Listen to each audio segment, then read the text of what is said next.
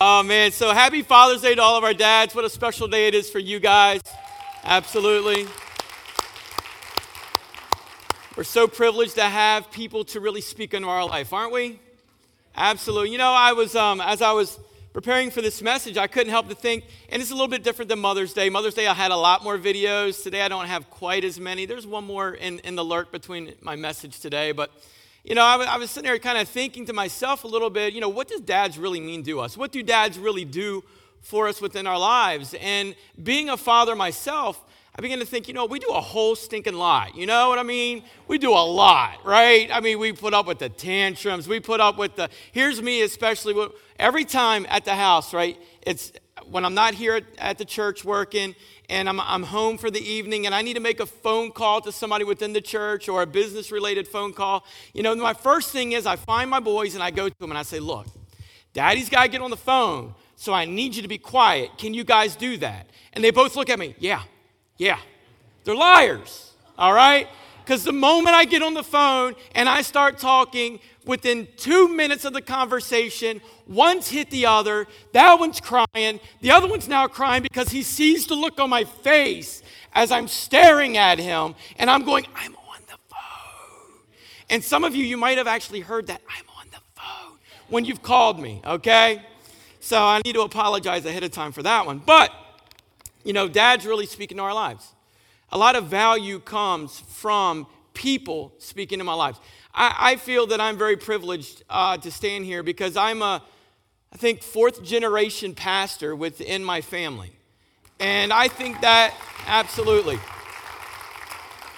That's a heritage for me that I look at and I go, you know, I'm kind of proud of that.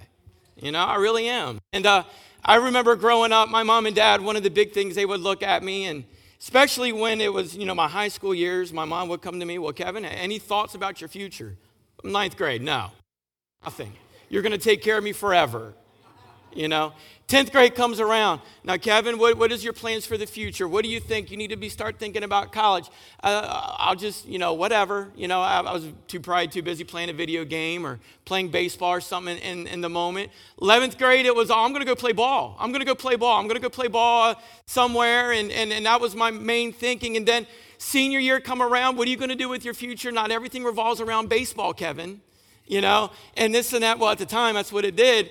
And, you know, I remember my mom looked at me one day and because I made a comment to her and something to the nature of, well, you know, my brothers, none of them are in the ministry. You know, I mean, they're a part of ministry, but they're not, you know, a pastor or leading in a ministry. And I thought to myself, you know, well, is that kind of on me now to do?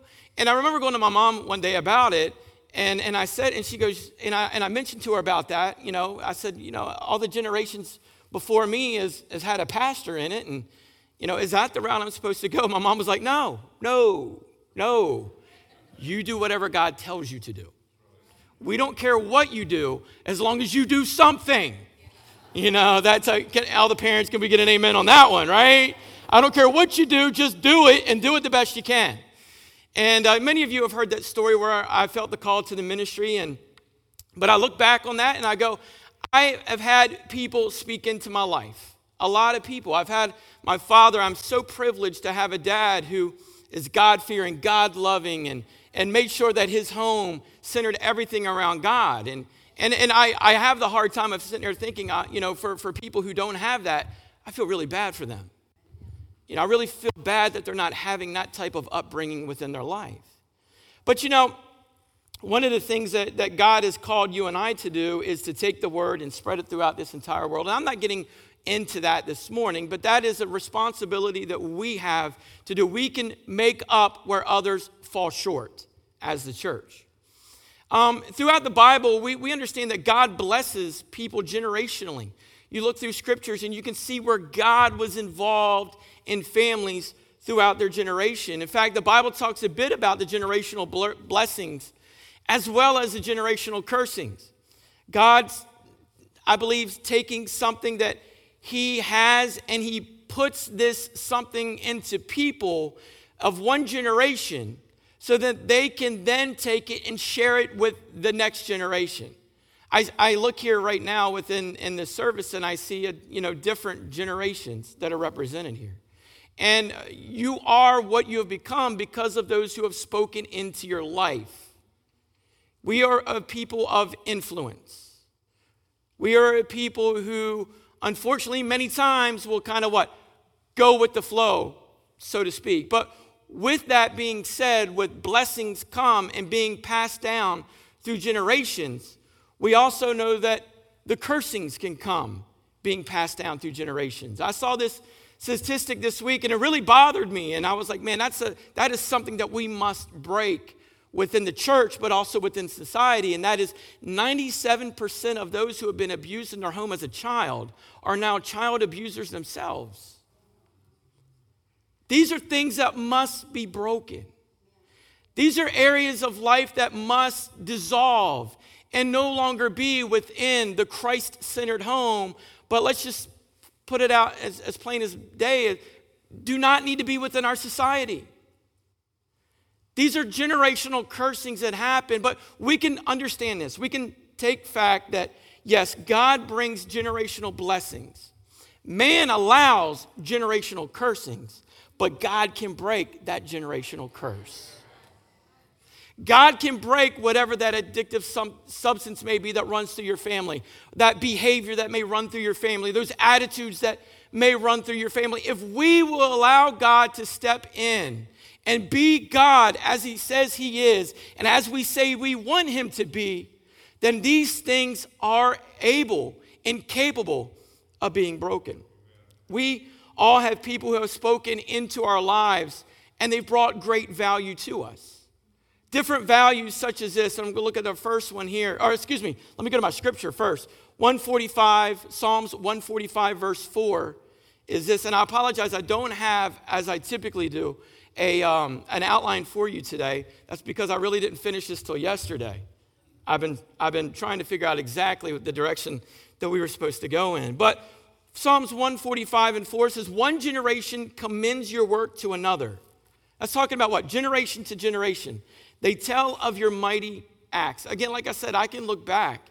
And I recall stories my mom told me of her great-grandfather and her grandfather, of how they got involved in the city of Baltimore and planted churches there.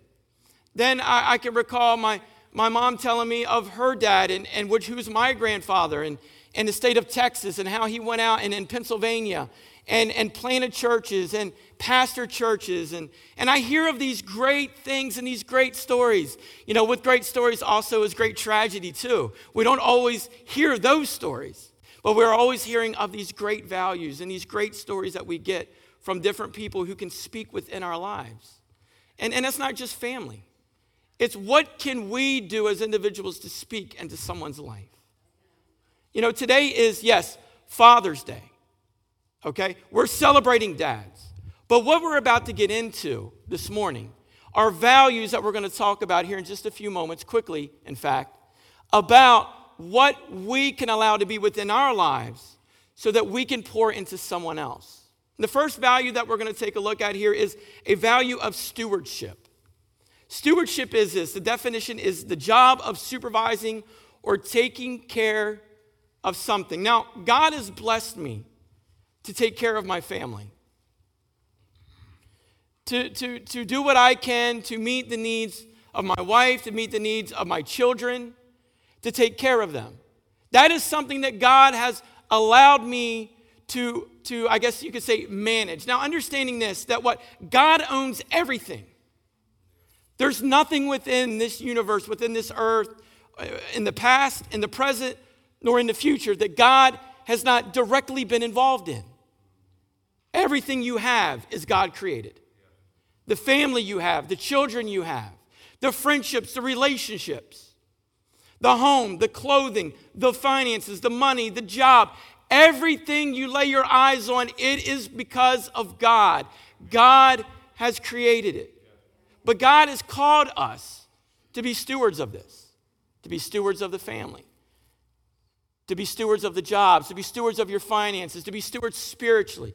He has called us to be managers of what he owns. So one of the values that we need to take on in our lives is to be being good stewards. What are the things, and here's a challenge for you this morning, What are the things that God has allowed to be a part of your life that maybe you're not being the good steward over? Hopefully it's not over a relationship or children. Hopefully it's not over a job or financial responsibilities, but it could be. And as I said earlier in the message, that some of these things are passed down from us from different generations, but God is able to allow us and to help us to break such cursings within our lives. Matthew chapter 6, verse 19 through 20 tells us this. Do not store up for yourselves treasures on earth, where moths and vermin destroy, and where thieves break in and steal. But store up for yourselves treasures in heaven. In other words, what I have now is merely temporary. The things that I have within my life now, remember what? Our life is but a mere vapor compared to our eternal existence. We're mere, Paul puts it, we're sojourners, we're aliens. We're not citizens of this world. We're citizens of God's kingdom. We're only here for a short period of time. So what we have been given responsibility over, we need to understand that that is a calling that God has placed within your life. What are you going to do with it? So one of the first values we can understand this morning is that God has placed stewardship within our lives. The second one is this, and we could all get a little work on this one. The value of the what? Attitude. I've heard it this way. Life is 10% of what happens to me, but it is 90% of how I react to it. It's obvious that the most outcomes are due to our decisions. How are you responding? Look. Let's just face it. Sometimes in the heat of the moment, we're not responding well, are we? Sometimes when the anxiety is built there, when the stress is there, when the disappointment sets in, sometimes we are not responding well. But one of the values that God wants us to have in our lives and understand is the value of attitude. Watch this. 2 Corinthians chapter 6, verse 10. I love this scripture. We're going to put some major emphasis on a few words, and you're going to understand why. This is Paul speaking. Paul had a lot of mess going on in his life. Watch this in the scripture. Sorrowful, what does the word say? Yet, always what? Rejoicing. Poor, big word here, what? Yet, making many rich. Having nothing, what is it? Yet, possessing everything. Paul in this moment is demonstrating what? A great attitude. I mean, think about it this way. Synopsis of his life right now. Hey, if you don't stop preaching, we will throw you in prison. Paul's response would be something like this. Well, that would be great because then there's some guys there that need to hear the message too. Now, first of all, I'm not sure that I would be taking on that attitude. You know what I mean? Paul is like, you know, or then they're coming at him and go, okay, well, then we will just cut your head off. Paul's response, this is just me thinking, this is what he would say. Well, sounds good to me because what? To live is Christ and to die is gain. What a great representation of an attitude. And you say, well, that's what you said. No, those are actually in Scripture. You can look at them. That's just me summarizing it for you. Paul demonstrating such a fantastic attitude. Now, look, if you've had little kids, you know sometimes it's hard to demonstrate a fantastic attitude. All right? It's simply just, you know, the other day I was on a field trip. And I loved the field. The field trip was a blast, all right? We had a great time. I got to pet animals. They got to pet animals too, but they got to pet animals, you know? This thing, it looked like a llama, but it wasn't a llama. I don't even know what it's called, but it looked like a llama. I thought that was just the coolest thing in the world, you know? But on the bus ride home, I'm sitting there. And these kids across from me, they were not in my group. They were not my responsibility, Crystal. All right? You'll know why I said that here in just a second. They were sitting across from me, and they were taking these water bottles. You hear that? This is what they were doing. And then they were taking it, and they were, bam, hitting each other on the head. And I'm just going, they're not in my group. I have my group here, and they're being good. They're not in my group. I have my group here. They're being good. And then Crystal's like, can you not take care of them? Not quite like that. You know, I got to exaggerate a little bit, okay? And, but you know, it's funny. I looked at him. I said, guys, you're making me look really bad, and I'm going to have a bad attitude in a second. Do you think that worked? No, they just continue to do it regardless, you know. But, you know, our attitude means a lot. You know, if you come around somebody that's got a bad attitude all the time, you don't want to be around that person. Seriously. What are you doing? You see him coming, you're going, oh, I'm busy. Somebody call. Hey, babe, how you doing? Doing good? You know what I mean? That's what we're doing. We're trying to get out of the limelight. We want to be away from them because their attitude is pretty sorry. Well, guess what? You just demonstrated a sorry attitude as well. It's our responsibility, right? What? In all things, in everything, express joy because God has given you so much more than you ever deserved. Even though you are his favorite. You are what? A child of the Most High God. Awesome. All right, so here we go. Next one is this. Value of humility. I heard this quote. I love this quote. I heard it this week, actually. A person on their face can never fall from that position. Now, let me repeat that. Maybe you've heard that before. You might want to write that down. I'm going to say it slower. It's not up here because I didn't give it to him. But here it is. A person on their face can never fall from that position. So much truth, right? So much powerful truth in that statement. Starting every day as low as we possibly can and making it all about who? Jesus. Matthew chapter 5, verse 5. And Matthew 5 is the great chapter there. We got the Beatitudes. But he goes on to say blessed. We see that first word. Now, if you've been with our Wednesday night group, we broke down the word blessed and we gave a definition of it for about 4 or 5 weeks in a row. We understand that blessed meaning this. God's good fortune for our lives. I don't believe in luck. I don't believe in karma. I believe in God's good fortune. God blesses us. God what? He allows things to happen in our life. We also understand this, that blessed also means God's strength. Look, I got to have strength. I can't do this thing called life on my own. Because every time I've ever tried to do it on my own, guess what I've done? Yeah, I have failed miserably.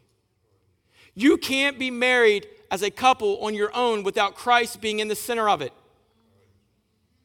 You can't raise them little snot-nosed little boys without Christ being in the center of it.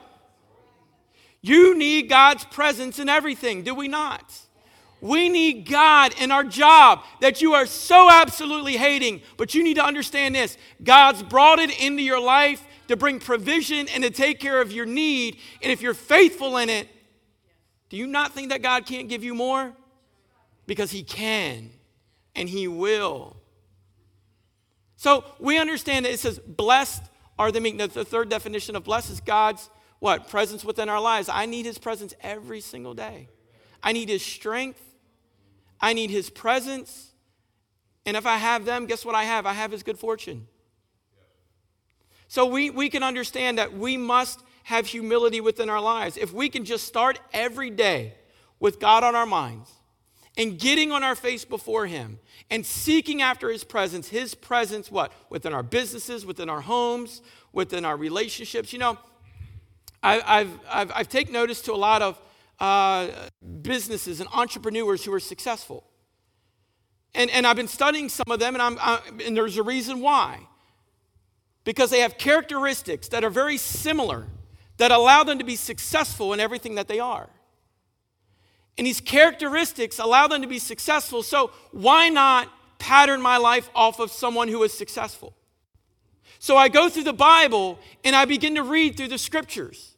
And I see men and women all throughout the scriptures who have struggled spiritually. But somewhere along that life's journey, in that spiritual journey, they did something that changed the shift. Where it went from bad to good, from ugly to beautiful. And why did these things happen? Because they become humble. They understood that I am at the highest point of my life when I'm at the lowest as I'm laying before, what? The foot of the cross or the feet of Jesus. Now, There's a scripture in Matthew 11 and 29. I love this scripture. It says what? Take my yoke upon you and learn from me, for I am gentle. And what does it say? Humble in your heart. And you will find what? This is what everyone's looking for right there, isn't it? I just need a little time to rest. I just need a little time to relax. Because our lives are so, we're planning vacations. Why? So we can get away from the hectic world that we live in, from all the craziness that's happened around us. Sometimes we're going through some really bad seasons. And what are we looking for? God, I need a break. I love what Jesus says. Take my yoke upon you and learn from me. For I am gentle and I am humble in heart. And you will find rest for your soul. When you need that moment to calm down, when you need that time, that season of rest within your life, take yourself, separate yourself. This is something that I've learned to do.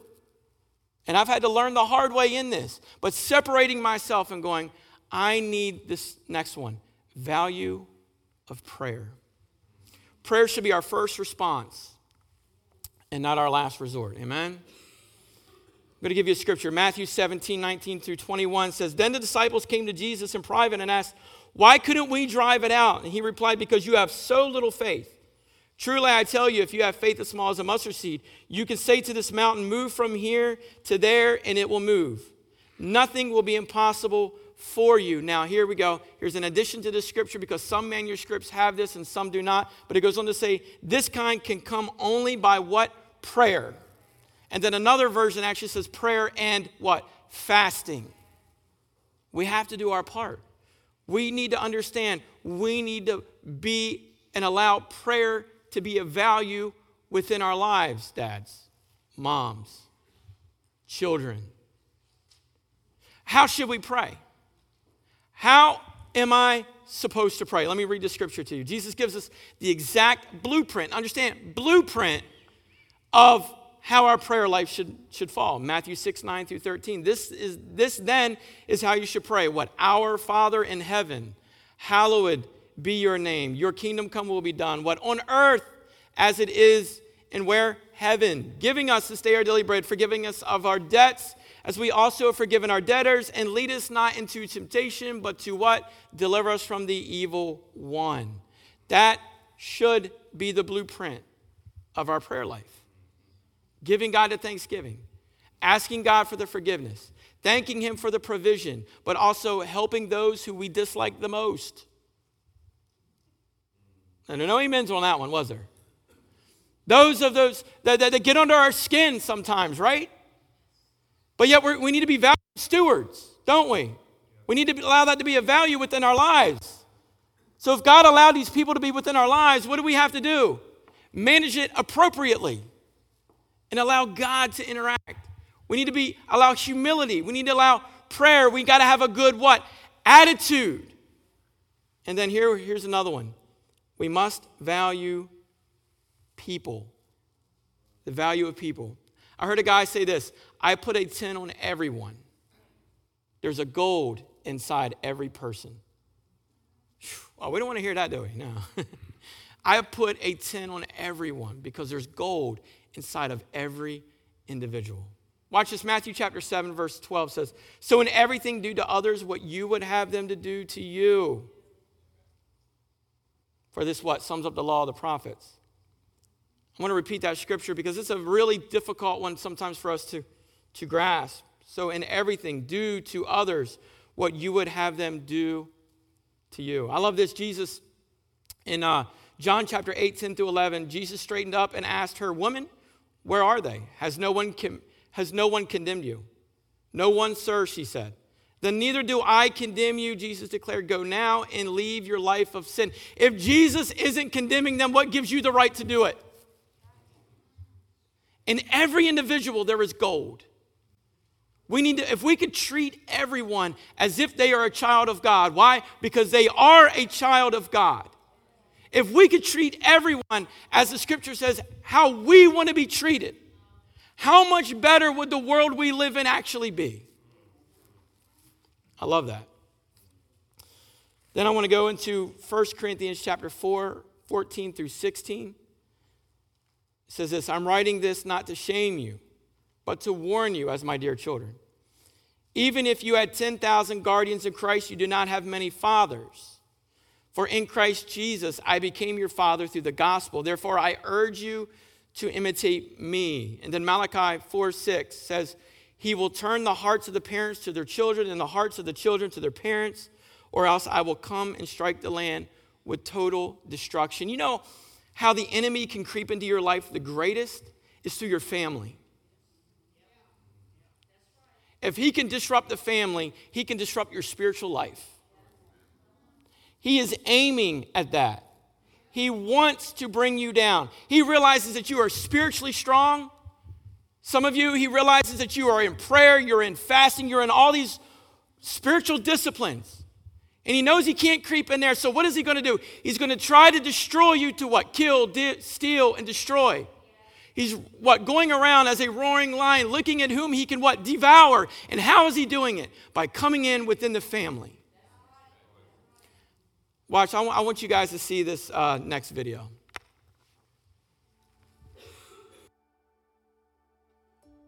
After every catch he makes on the baseball field, he'll look to you to make sure you're smiling. When her friends make the fourth grade pep squad, but she doesn't, she'll look to you for comfort. When she feels misunderstood by her brothers and sisters, she'll look to you for understanding. They'll never stop looking to you.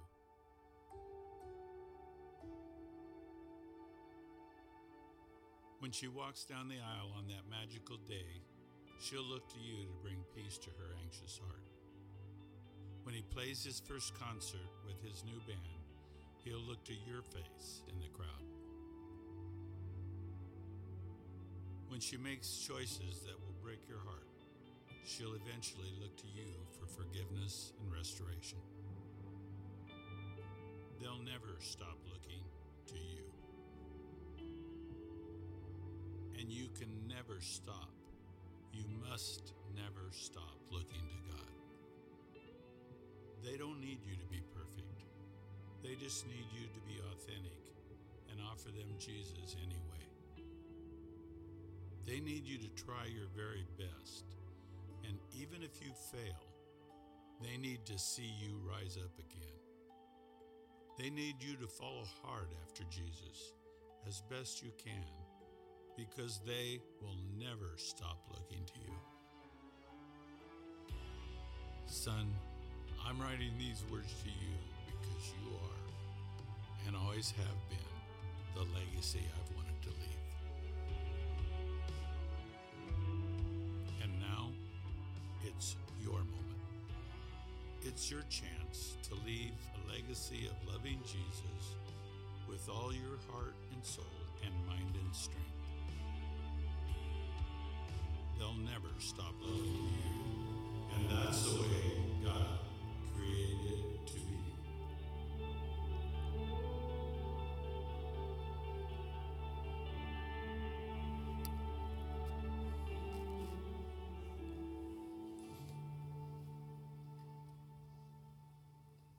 So we understand that the enemy is trying to come in within our families to try to what? To steal, to kill, to destroy it. He knows that the weakness for your life is to creep in through your family. He knows that's an avenue and that's an open window of opportunity. You know, this video here talks about, pouring in. God has called all of us in this room to be a father. And that's not just gender specific within that. But God has called us to be a father in the sense that to allow us to heal wounds and allow God to heal wounds that have been open for a long time or even a short time. James 5:16 says this, therefore, confess your sins to each other. And to what? Pray for each other so that you may be healed. The prayer of a righteous person is what? Powerful, and it's effective. What I like about that scripture, and I want to, can you please keep that up for just a second there? It says, therefore what? Confess your sins to each other and pray. See, it's not enough in that moment, in this scripture, and I'm going to tell you why, just to confess your sin to Christ in that moment and ask for forgiveness. Because this is something here that's dealing relationally. This is a relational scripture here. Because if I have mistreated someone, it's not enough just for me to go, Lord, forgive me of this sin. But God has given me a responsibility in the scripture to do what? Go to the person and ask for the forgiveness of sin. But watch, what they do with it at that point is what? On them. But you have been given a responsibility. So we need to understand that we need to be a father and allowing what God to heal, but also in number two, being a father, that we can do that principle because God wants us within our lives to do what? Pour into people. It's my job to pour into my sons. That is my ultimate responsibility, is to pour into them, to pour in structure, to pour in discipline, but more importantly, to pour in Jesus. Galatians chapter 6, verse 7 says this, do not be deceived. God cannot be mocked. Watch this. A man reaps what he sows. What are you sowing into your family?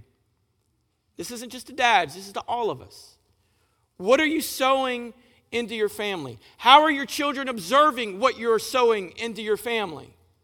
How is everyone around you watching you? What you are sowing within your family? Because whatever you sow, you're going to reap that harvest back. No one loves me. Love someone, you will get loved. I don't have this or that. Sow some this or that into someone's life and see what will happen to yours. When you pour your life into others, it is the best gift you can ever give. And lastly, thirdly, as I come to my closing, is this. We must relate to God as our Father. God is not the leader of a religious organization. He is a father. Romans chapter 8, verses 15 through 16 tells us this.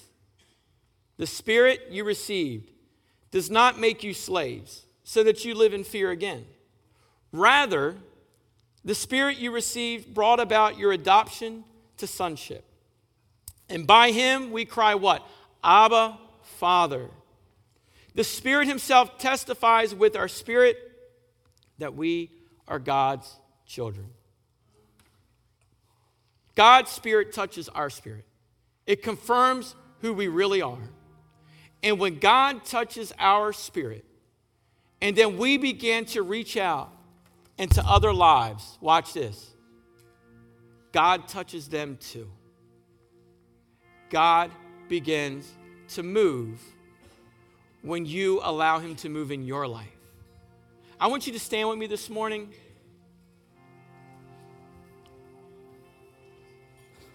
And I want you to understand that there's incredible value in each and every one of you.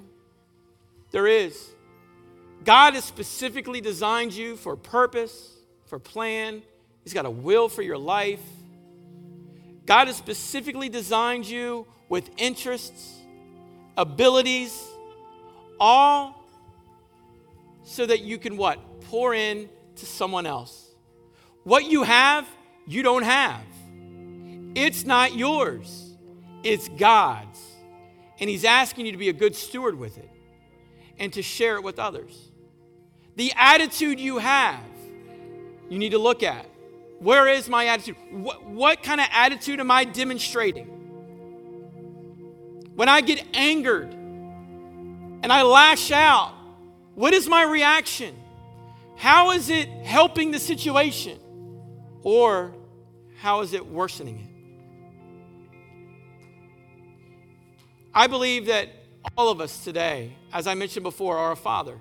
We have things that we can pour in to people. The question is, are you willing to allow God to change what's not appropriate within your life? So that then you can pour into what other people need, because God's designed you to fulfill a purpose into someone's life. And that someone, watch this, I almost can guarantee it, it's within your family. It's within your family. God has placed you with those who are closest around you for a reason. And the greatest audience you can ever have in your life is your family. It's sons, daughters, a spouse, it's parents, grandparents, it's your cousins, your aunts, uncles, whoever, and then it flows into the family of God. And then it flows within to our society. How can we make an impact? How can we bring peace into a world that is hating? By God, by Jesus, by allowing the Holy Spirit to move. You know, we're here to celebrate dads, but before I get into that part of it, I have to do this. I want every about ever I close this morning. We talked about our Heavenly Father today. We talked about what He has given us, but the greatest gift that He has given us, and we get it every single day, is His Son, Jesus Christ.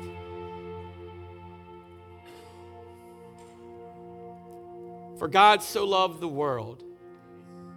Let me rephrase it. So God loved you so much. So the Bible says that He gave His what? Only. The word there is somewhat emphasized. He didn't say that God gave His Son. He said only. When you have an only of something, there's value to that only. And what was so valuable to Him, He gave to you. For God so loved the world, that He gave His only begotten Son, that whosoever, who's the whosoever? Every single one of us. That whosoever would believe in Him shall not what? Perish, but what? Have everlasting life. That's the value that God has poured into you. If you don't know who this Jesus is, if He's not the Lord of your life, if you've not made that commitment to Him, I want to give you that opportunity this morning. If that is you, with every head bowed, every eye closed, all I want you to do is just raise your hand. Is there anybody here today who says, I want Jesus to be the Lord of my life from this day forward?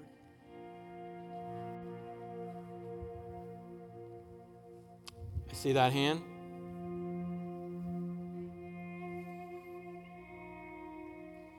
One more moment. Anyone else? All right, you can put your hand down. Here's what we're going to do. We're going to say this prayer together, and we're going to say it boldly. Father God, thank You for giving Your only Son for my sins.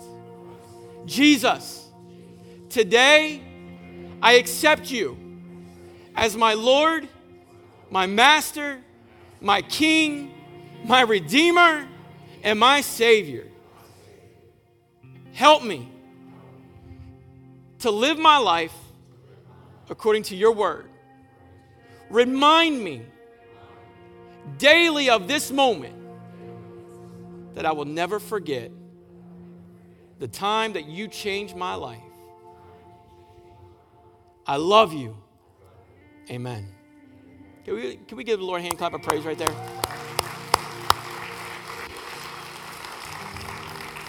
Absolutely. Now, okay, here's the deal. Dads, if you're a dad, I want you to throw your hand up.